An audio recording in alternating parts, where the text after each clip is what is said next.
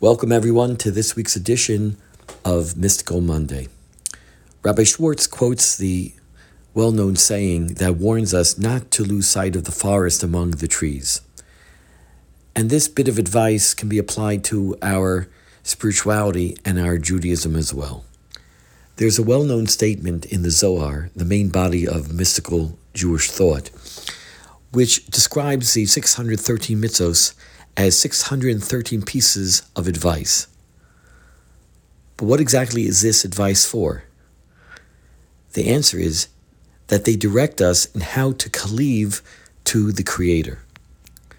That is to say, the mitzvos are not unrelated entities, but rather a roadmap, indicators as to how to achieve dvekus, attachment and closeness to the Creator.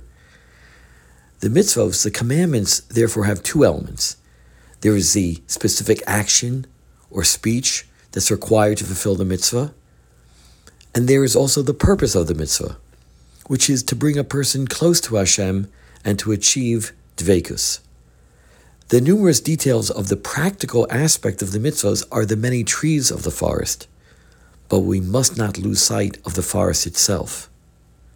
From the standpoint of the inner essence and the ultimate goal, all the mitzvahs have one end closeness to Hashem and dvekus, attachment to Him.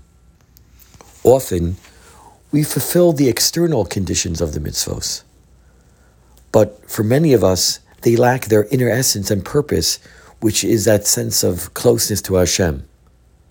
We need to clarify how does one learn Torah and perform the mitzvahs in a way that will generate an inner sense of palpable closeness to Hashem.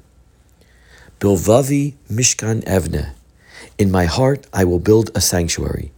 This sums up the responsibility of every Jew.